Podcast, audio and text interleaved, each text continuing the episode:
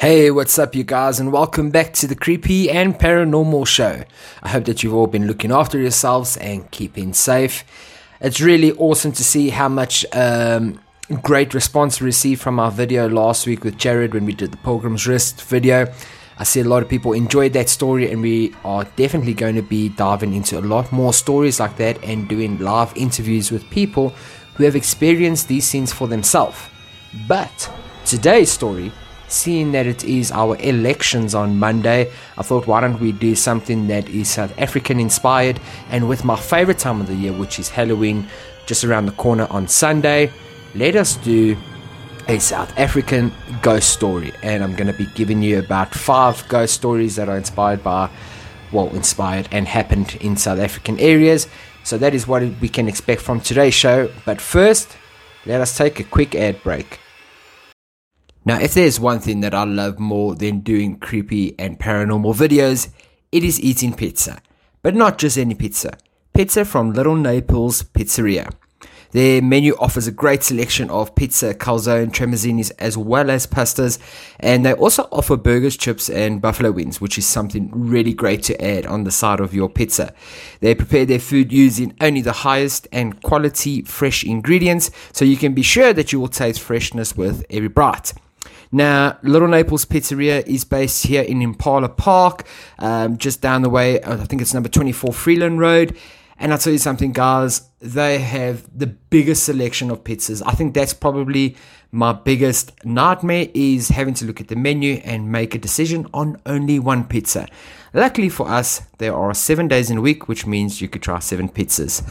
in an ideal world, yes. Guys, come on. You got to hit up, hit up Little Naples Pizzeria to order and taste the best pizza in town. They now have two branches and are looking to expand. So if you want to own your own store, please feel free to contact them as well. That's Little Naples Pizzeria. Now back to the show. Let us start with our first story The Ghost of Maria Roux, Uniondale's infamous hitching bride to be. According to urban legend, Maria Charlotte Roux had recently become engaged to Gil Oberhauser in 1968, and over the Easter weekend of that year, the loving couple embarked on what was to become a hell ride on the outskirts of Uniondale in the Karoo. Roux was asleep on the back seat of Oberhauser's Volkswagen Beetle when her fiance lost control of the car in stormy weather. The car rolled on the Barandas Willowmore Road, roughly 20 kilometers or so from the Uniondale and that killed Roux. Yet, according to some motorists, Roux can still be seen waiting on the side of the road, waiting for the return of her fiance, or possibly a lift from someone else to her final destination. Now, according to several reports, motorists driving along the desolate stretch of road at night have come across a woman hitchhiking, and this woman, who apparently fits the description of Roux, asks for a lift. Now, being in South Africa, not everyone's just going to stop and just give a hitchhiker a lift. However, for those that do oblige, they find something really interesting.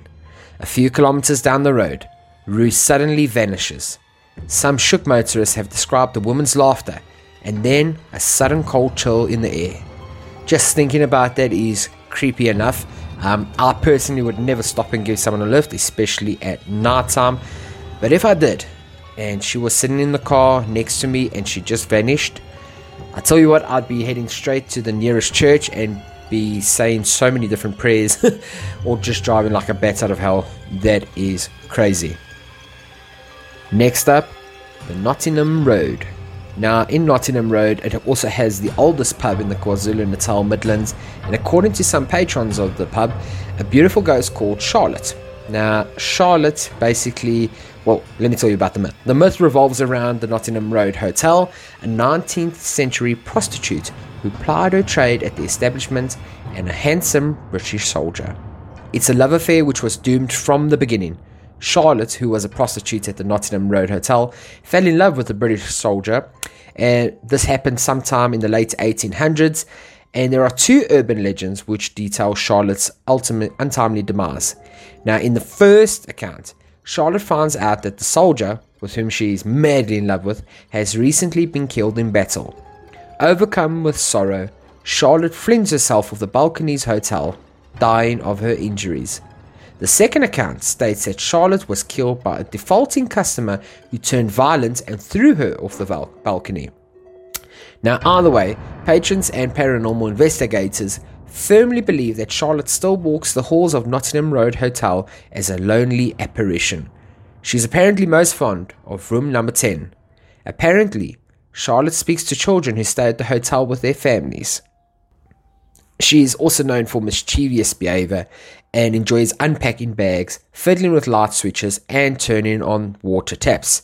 Now, that doesn't sound like mischievous behavior to me if she's unpacking bags. As long as she packs them neatly afterwards, I'm pretty much happy with that.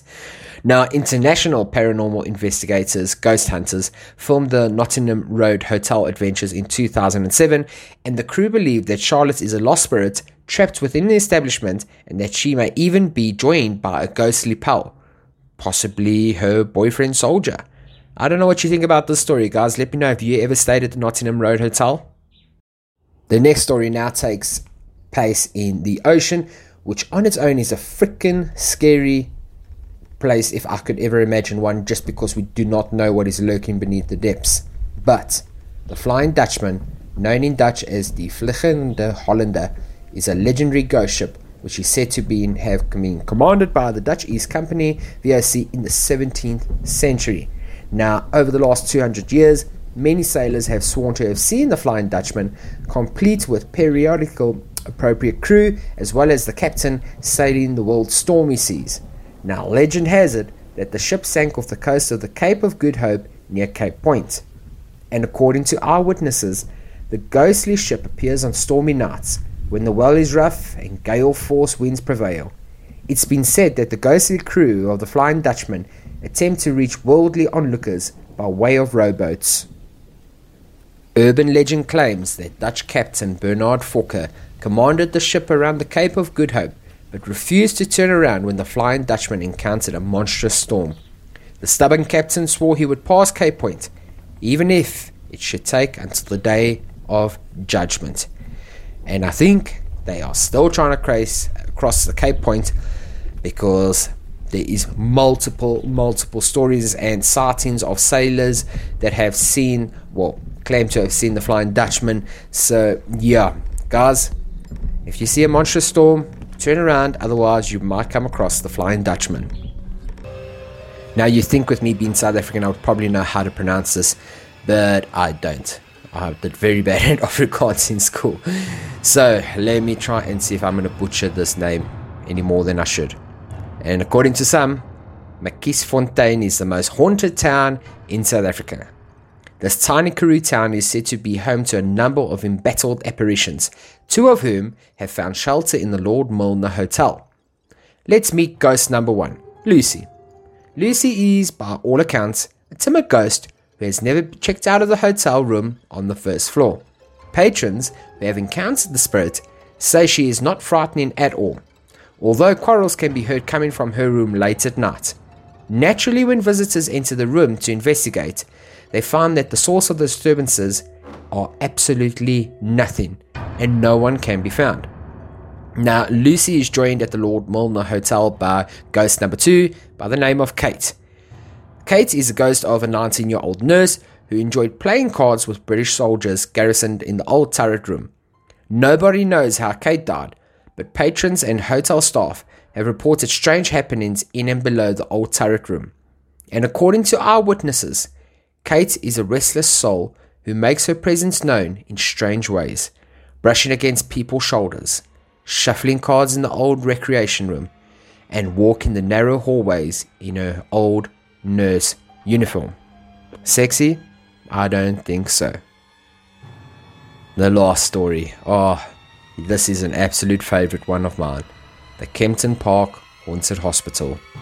Now, Johannesburg is scary enough even without the ghosts, but for intrepid urban explorers, the abandoned Kempton Park Hospital has all the makings of a horror movie. The hospital abruptly closed down the day after Christmas in 1996, and nobody knows why, which has only added fuel to the frightening fire. Medical files, equipment, and specimen jars were all left in place. Over the years, Much of that has been destroyed or expropriated by local teenagers and the city's homeless. Yet, remnants of the hospital's dubious past still remain. A group of local ghost hunters documented their explora- exploration of the abandoned hospital, which just oozes eeriness. It's like completely creepy, guys, if you go and see it. And according to some, the hospital's psychiatric wing is the haunted hotspot, with some explorers experiencing strange uh, occurrences, including ear piercing screams and dancing shadows. So there is rumors that the hospital is set to be demolished, but with COVID, I think that has been postponed a little bit. And one of my things added to my ghostly bucket list along the pilgrim's list is going to the hospital and exploring and finding out a little bit more about it, going inside and possibly filming. It is a little bit dangerous. Um, my best friend and I actually went there and chatted to the security guards and they were willing to let us in and turn a blind eye if we just paid them about 50 bucks or 100 rand and they would let us in now the problem with me with that is that these guys know they're making money from people coming to see if the place is haunted so in my mind I don't know if some of the scary activity that happens there is down to the ground, not ground staff, but the security actually is trying to scare you so that you're going to in turn turn your friend tell your friends who will then want to come and have to pay to enter the building. However, I have driven past that night and I have seen some weird flashing lights coming from inside the, the grounds because the fence is broken down so you can see straight into the grounds. And that light looked like it was running towards my best friend and I that time. So we jumped in the car and we sped the hell out of there. And I would like to know what the hell is going on there if it really is haunted. So I think I'd like to do a whole episode just based on the the Kempton Park Haunted Hospital and possibly go to the locals because there is houses running along opposite the hospital and just find out from locals have they experienced any weird noises, sounds coming from their place and see for myself what the hell is going on there.